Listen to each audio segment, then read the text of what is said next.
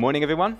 Uh, I hope everybody is doing well. Um, my name is Alex. I'm a, I'm a member here at Christ First Watford. And this, and this morning, we're going to be continuing uh, our series uh, together in the book of Hebrews. And we'll be reading and studying chapter 10 together. Uh, and it's, a, it's an awesome chapter, actually. It's, it's uh, full of strong encouragement and truths which I think are going to cause us to, to wonder and to marvel at the feet of our Lord Jesus Christ. We've had uh, a couple of weeks off uh, from this sermon series, uh, and so let's just quickly remind ourselves of the main themes uh, we've seen so far in the book of Hebrews. Uh, the writer has repeatedly stressed the excellencies of Christ, how Jesus is greater and superior to the angels. Um, in chapter 1, and then in chapters 3 and 4, uh, the writer explains how Jesus is greater than Moses and Joshua. Uh, in chapters 4 through 7, um, the writer explains that Jesus is the great and perfect high priest. And then in chapters 8 and 9, Jesus is the, the mediator of a new covenant, which is better than the old. And so we come to uh, chapter 10 this morning. And so if you have a Bible with you, uh, I invite you to open up to that, uh, chapter 10. The words, uh, as we read them, will appear on the, on the screens, and I'll be reading from the ESV. And, and rather than reading the whole chapter together at the start, um, instead this morning we're going to read uh, the chapter in, in chunks, and then we're going to look at each kind of chunk of that chapter as we go through. So, uh, starting from verse 1. There we go. Tech team already on it. Uh, verse 1. For since the law has but a shadow of the good things to come, instead of the true form of these realities, it can never, by the same sacrifices that are continually offered, offered every year, make perfect those who draw near. Otherwise, would they not have ceased to be offered?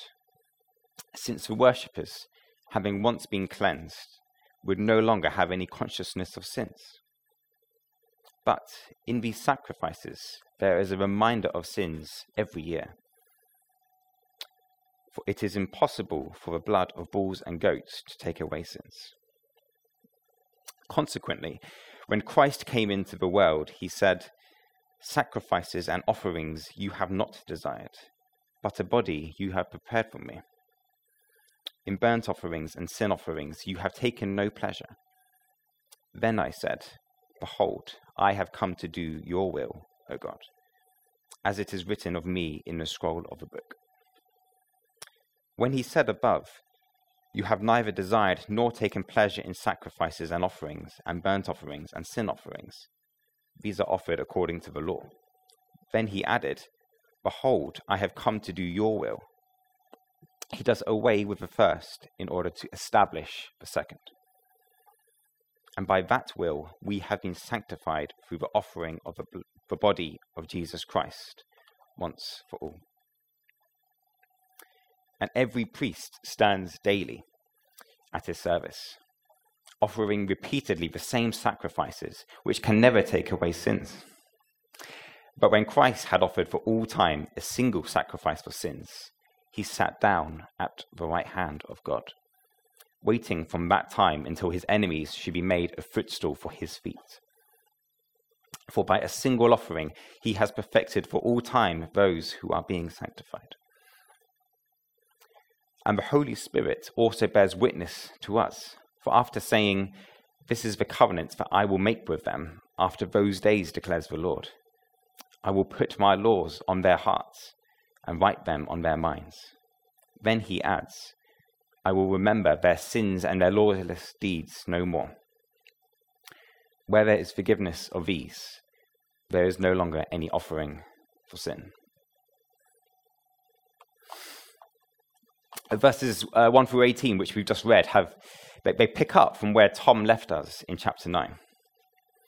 Uh, and, and, the argument, whilst it might not be entirely straightforward, uh, I think we can still see the main thought process of the writer he is comparing uh, the old covenant sacrifices, uh, the priesthood, the tabernacle, and he's comparing all those things to the, to the new covenant sacrificial system. And as he does so, it is clear that the new system is gloriously superior. Uh, so to start, let's, let's just get that clear in our heads uh, what, what we're comparing in these verses. We're comparing uh, the law the old covenant, that priesthood and sacrificial system, and we're comparing that to the religious system um, now that Jesus has come. and the contrast between these two, I think, is particularly clear if we focus on, on two verses. Uh, if we start with verse uh, 1, uh, this is a, a, description of our old system. We read that, For since the law has but a, a shadow of the good things to come, instead of a true form of these realities, it can never, by the same sacrifices that are continually offered every year, make perfect those who draw near. And then we can look at uh, verse 14, which describes uh, the situation now that Jesus has come. It says, For by a single offering he has perfected for all time those who are being sanctified. The, the contrast between these two verses, I think, is clear and it's striking. In verse 1, the law, uh, which again is referring to this old system um, prior to Jesus, it says that it can never make perfect those who draw near to God. Uh, whereas in verse, verse 14, we see that something has happened which enables one to be perfected for all time. We go from a situation where we can never, it's impossible to be made perfect, to another situation where there is an, an offer, an opportunity to be perfected for all time. I'd, I'd, contend actually this, that this morning mankind's greatest problem is that we, we are not perfect. That is, in a sense, mankind's greatest war, isn't it? That we are not perfect. Um, and I think we all know this. We know that while sometimes we do good, we, we often do bad things, we often sin. And there is suffering because of this. Um, and perfection in, in the book of Hebrews, it, it contains the idea that sins are forgiven and removed meaning one's conscience is, can be cleansed from guilt. And so I think the, the benefits on offer in verse 14 are clear perfection, forgiveness of sins, and a clean conscience. Uh, but I, I, think we need to uh, answer the question first. It's um, what has happened so that uh, the promise of verse 14 is now available? That's the question. Uh, and we need to look at a little bit closer into these two verses to help us answer that question. Uh, if we look at these two verses, we can see that sacrifices or offerings are referenced in both. In verse 1, the, uh, the sacrifices that are continually offered can never make perfect. Whereas in verse 14, there, there is a single offering, um, this being another word for sacrifice. So we need to compare these two sacrifices in order to answer our question. Uh, the first point of contrast, actually, if we just skip back a few slides, back to verse 1, is the nature of the, of the old sacrifices in comparison to, to the one single sacrifice of Jesus. You see how in verse 1, the sacrifices are continually offered. And in verses 2 and 3, uh, we see the writer use logic to explain that because the sacrifices in the old system are continuously needed, it, it proves, in a sense, that they are not effective. Uh, consider for a second if, you, if you're unwell and, and therefore you visit a doctor. If a doctor prescribes medicine and care, uh, but you see no improvement, what do you do? You have to go back to the doctor. But then, if again and again you, you're never seeing any improvement, then you have to continually go back to the doctor and that, in a sense, proves that the, that the doctor's care is ineffective. So that's, in a sense, what we're seeing here. The fact that you have to go back again and again and again proves that those old sacrifices were not effective. Uh, another limitation of the old sacrificial system is the object being sacrificed. In verse 4, it makes it clear that it is impossible for the blood of bulls and goats animals to take away sins? Of course. Uh, how can animals take away the sins of humans? Uh, how can the act of us forcibly taking the life of an animal uh, make us perfect? So that's what the old system was like before Jesus. And now we can then shift our attention to uh, the new system under Jesus. I read in, in verse 10 And by that will, which, which is God's will, we have been sanctified through the offering of the body of Jesus Christ once for all. Notice first how uh, this verse explains that Jesus' body was offered. It was not uh, forcibly taken from him, but Jesus laid down his life of his own accord. Jesus offered his body.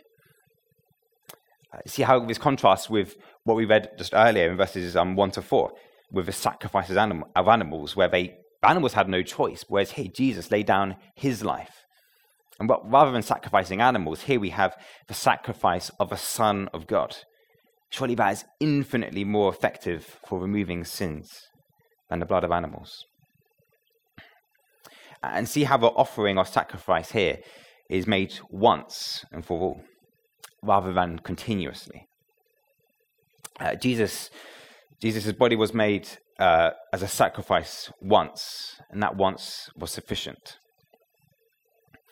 If we go back uh, to, for a second to our analogy of, of a doctor and an illness, here it is if um, the person with an illness went to a new doctor and from that one visit was healed forever and therefore never had to go back. That's what we have here. Uh, verses 11 and 12, I think, summarize uh, this argument. let's read verse 11 again.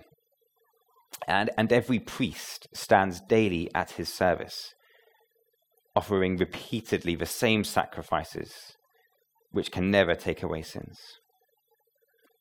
But when Christ had offered for all time a single sacrifice for sins, he sat down at the right hand of God.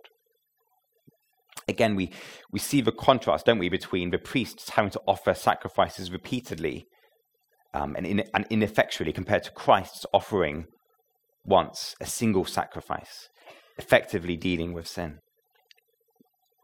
And, actually, notice as well the, the contrast in the physical position of the priests and Christ. Uh, the priests here are described as, as standing, whereas Christ has sat down. Uh, and why, you may ask, is that significant? Well, you, you sit down when your work is finished. And so the fact that Jesus has sat down at the right hand of the Father indicates that his work in removing sin is finished.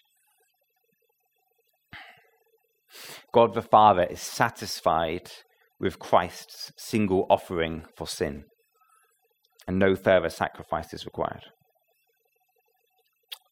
Just, let's return to verse 14 then. For by a single offering he has perfected for all time those who are being sanctified.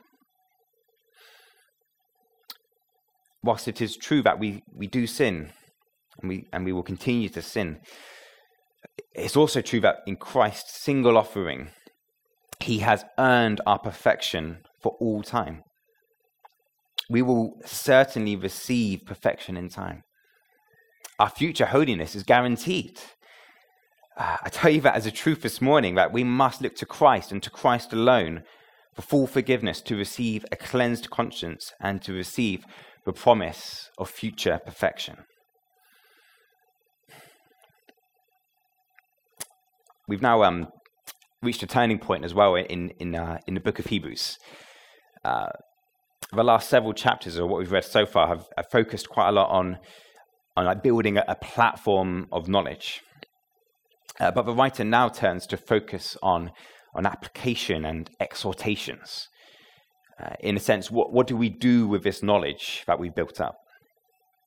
And, and this is what we see in, uh, in the next verses in chapter 10. So let's continue reading from verse 19. Um, and just a, a, quick point before we read it. you'll see that verse 19 starts with the word therefore. And that signifies that what we're, what we're about to read must be understood in the context of what we've just read. So everything you read, we're going to read now, as, as we read it, let's have in the back of our minds what we've just um, read about Jesus' single sacrifice uh, which can make us holy and perfect. So let's read verses 19 uh, together. Therefore, brothers, since we have confidence to enter the holy places by the blood of Jesus, by the new and living way that he opened for us through the curtain, that is, through his flesh. And since we have a great priest over the house of God, let us draw near with a true heart and full assurance of faith, with our hearts sprinkled clean from an evil conscience, and our bodies washed with pure water. Let us hold fast the confession of our hope without wavering, for he who promised is faithful. And let us consider how to stir up one another to love and good works, not neglecting to meet together, as is the habit of some, but encouraging one another, and all the more as you see the day drawing near.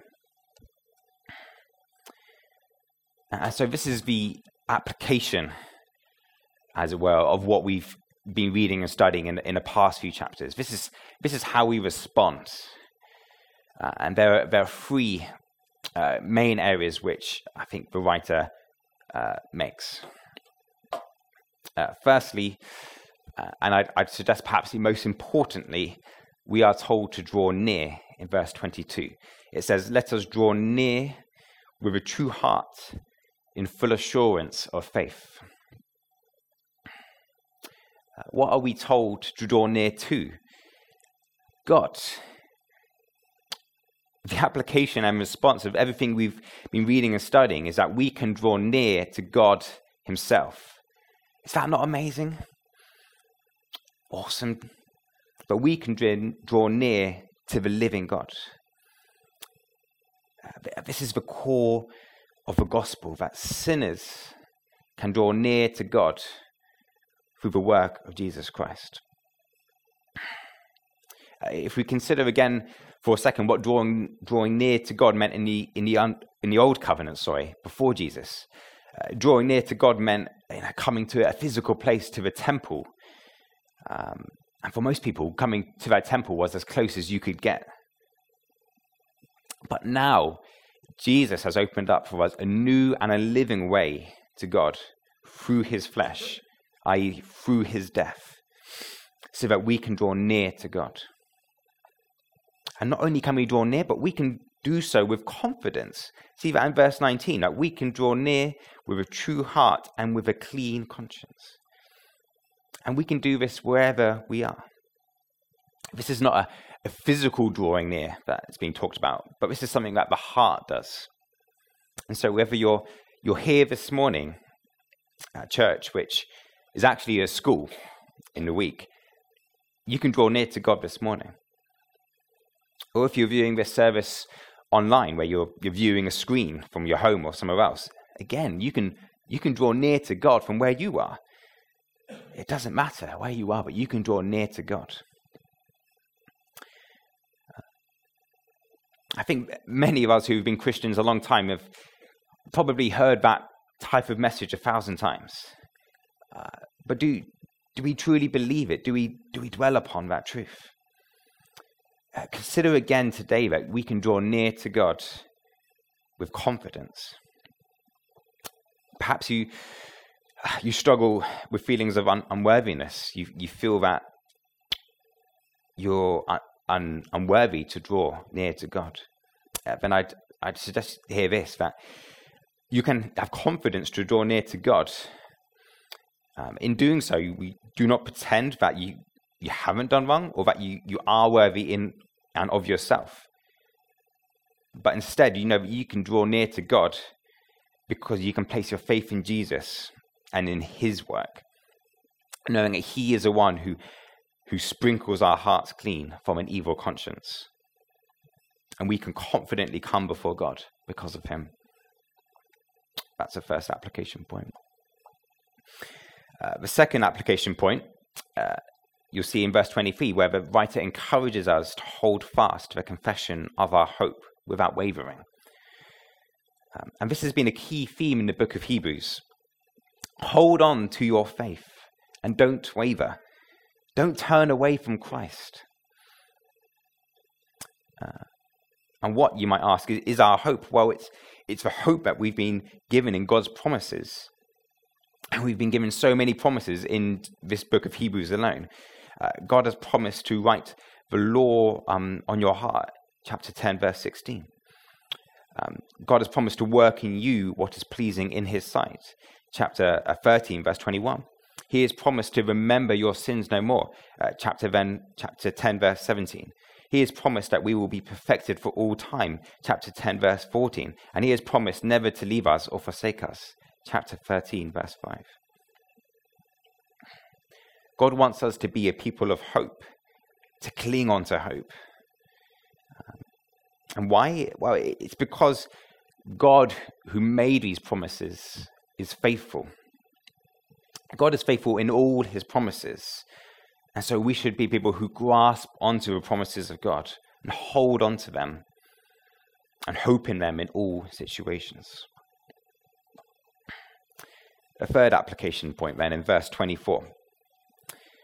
And let us consider how to stir up one another to love and good works, not neglecting to meet together, as is the habit of some, but encouraging one another and all the more as you see the day drawing near.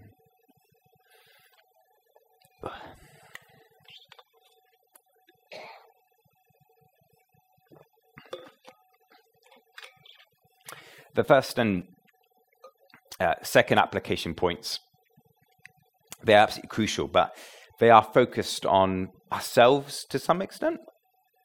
And I think the writer knows that to truly glorify God, we must look outward as well to other people and to act. And this is a, this is a community focused command.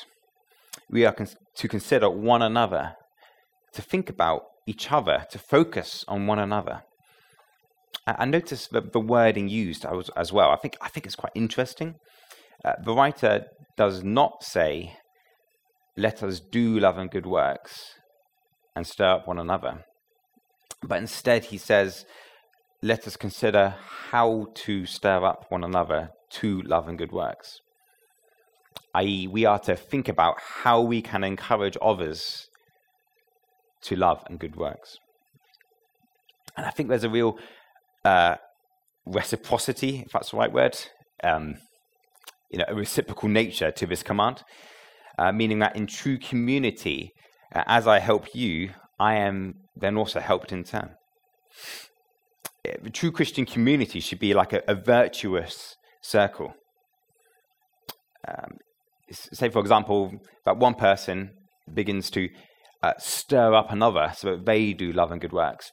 Then that person in turn can stir up someone else to do love and good works. And then they can stir up someone else to do love and good works, and so on and so forth. And so the whole Christian community is continually building each other up and encouraging each other. That's, I think, what Christian community in the church uh, should look like. And so I think there's a, there is a lesson here for each one of us. Uh, perhaps you're, you are struggling at the moment and life is tough. Then I would say that uh, join in to Christian community and know that it's a place where you can find encouragement. Or on the other hand, if you are someone who struggles to get involved in Christian community because you feel like it has nothing to offer you, uh, then I, I challenge you to this, this morning to consider if God might want to use you to stir up someone else to help the body of Christ. Joining a Christian community is a blessing to ourselves, but it's also a blessing to others. A couple of practical points as well, just on these verses. I think they they're clearly uh, applicable to, to Sunday morning gatherings, but I don't think they are limited or even perhaps primarily focused on that setting. I think you know, stirring up happens when we meet in explore groups, uh, small groups. It happens as we meet socially as a church. It happens as we join together on mission. It happens as we share our lives together. And meeting together itself is perhaps not sufficient. Uh, when we meet together, we should be people who, who seek to encourage. Uh, and I think one of the ways that we do encourage each other or how a writer would say we should encourage each other, is actually by reminding each other of the promises of Scripture, by telling each other of the glories of God, and thereby encouraging our brothers and sisters. Chapter 10 uh, then finishes with, with two further sections. First, uh, verses 26 through 31, which contains a, a warning against shrinking back. Uh, and this is a, it's a serious and it's a heavy word.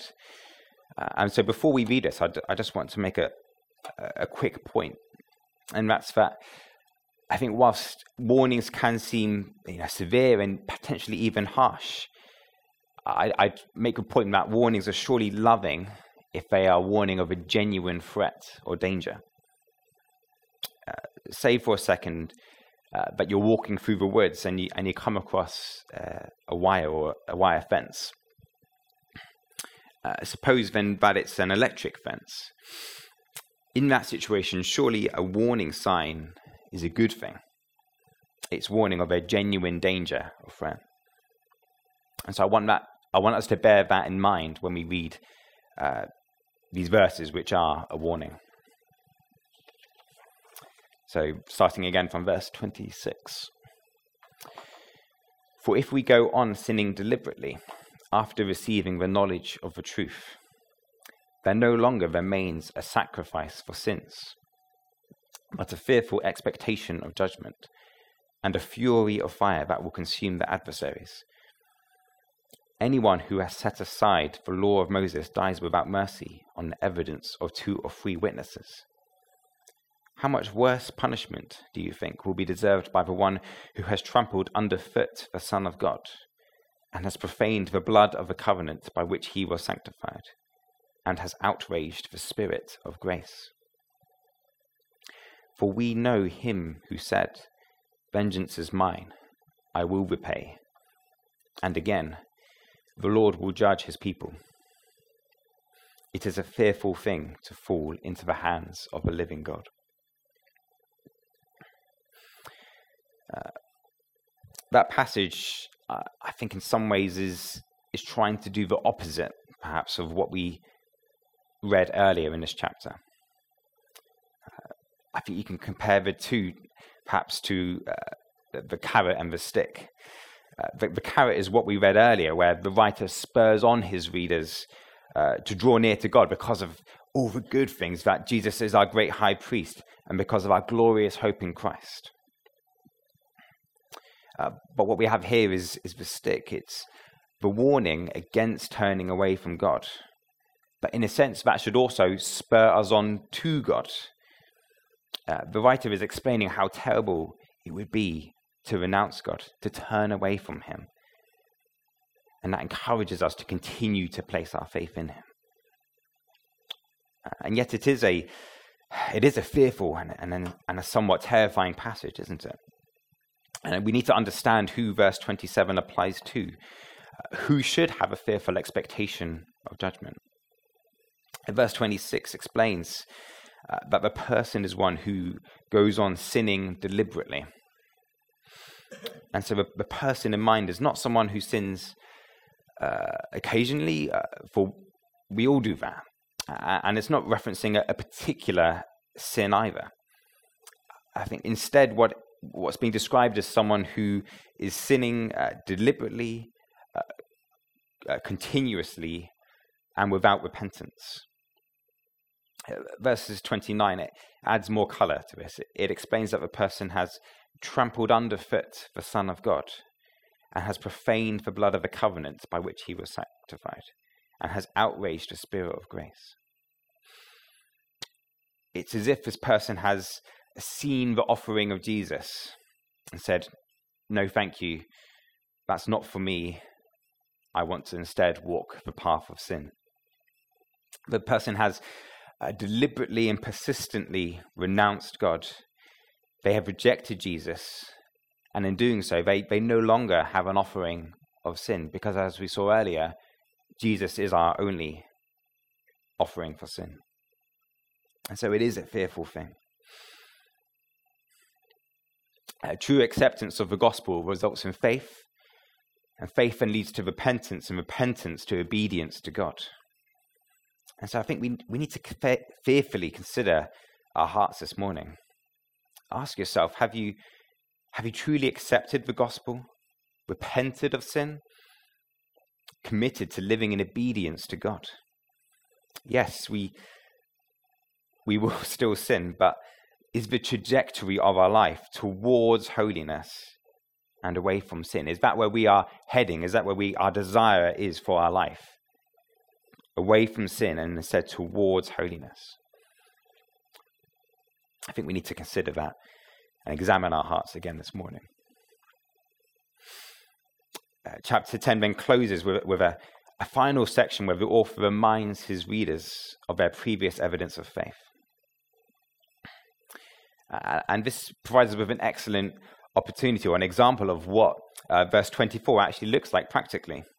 Uh, what does it mean to stir up one another to love and good works?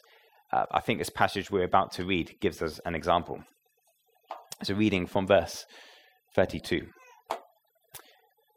But recall the former days when, after you were enlightened, you endured a hard struggle with sufferings, sometimes being publicly exposed to reproach and affliction, and sometimes being partners with those so treated. For you had compassion on those in prison, and you joyfully accepted the plundering of your property since you knew that you yourselves had a better possession and an abiding one. Therefore, do not throw away your confidence, which has a great reward. For you have need of endurance, so that when you have done the will of God, you may receive what is promised. For yet a little while, and the coming one will come and will not delay. But my righteous one shall live by faith and if he shrinks back, my soul has no pleasure in him. But we are not those who shrink back and are destroyed, but are those who have faith and preserve their souls. So it, it appears from this, this passage that there are some in the church who have endured persecution. Some members had suffered for their faith, and some had been imprisoned. But their response to this persecution was not to back down and hide, but instead to visit those in prison from a church, risking further loss for themselves. You see, there was a, a cost to their fellowship here. Their property was plundered, but they were determined to stir up one another and encourage those in prison. I think this is a, a beautiful picture of, of Christian community. Uh, but let's be honest, in, in our culture, we do not face uh, persecution for our faith like this. However, I think we can still use uh, the principles and apply it to our situation and into our lives. The key, I think, is that these believers were content to incur a cost if it meant that they were faithful and loving and serving others. In fact, this, this passage says that they joyfully accepted the plundering of their property. That's, that's crazy in my mind. um, and so I ask you this morning are you, are you willing to pay the cost of that being faithful to God in loving and serving others might have? Uh, perhaps that means sacrificing your, your free time to serve um, the Afghan community here in Watford. Perhaps it means uh, giving financially to that ministry so that more can be done. Perhaps it means taking time out of your weekend uh, to visit someone who you know is ill or, or sick or, or struggling in another way. Perhaps it means sharing your faith in work or in, with your friends or with your family, knowing that there may be a cost, perhaps of damaged popularity. Whatever it is, however God may be speaking to you, I think there's a challenge that we look at the cost and uh, endure and do the will of God. Uh, and what's the, the power, I think, that enables us to do this? It, it's knowing that whatever cost we may be asked to pay, God has something far, far, far greater for us. these Christians knew that they had a better possession than their earthly possessions. They knew that God had a greater reward for them. that he would give them the glorious things which he had promised. And these promises, they're, they're all founded on Christ. And so when we consider where God might be calling us to serve, and we look at that cost, we need to remind ourselves continually of the promises we have, because that is what can spur us on to serve in those moments. And so as I as we close, I just want to remind us again of some of the promises that we have, again, just from this single book in Hebrews. Christ is the one who destroyed the power of death. Christ is the high priest who opens the way to the throne of grace. Christ is the one who ever lives to make intercession for us. Christ is the mediator of a new and a better covenant that ensures the forgiveness of our sins and the writing of a law on our hearts.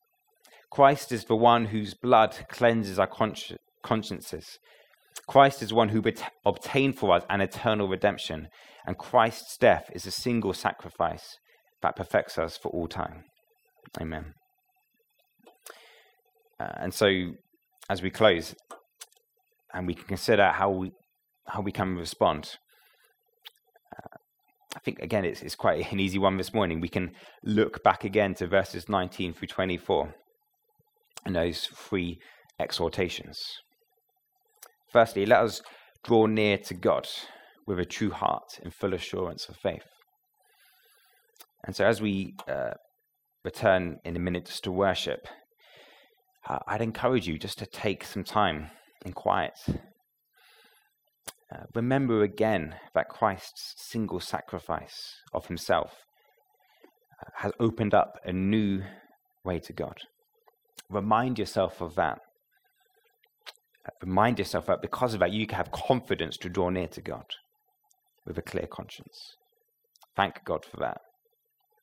Uh, secondly, uh, let us hold fast the confession of our hope. Uh, again, during worship, uh, remind yourself of, of the hope in the promises of God.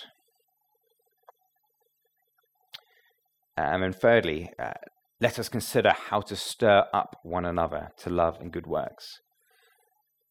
So, why not spend some time this morning in prayer, um, asking God to speak to you? Ask Him how He might want to use you to serve others and to stir up one another. Ask God if there are ministries that He might be calling you to get involved in, or other areas in church life or service where you can love and serve others.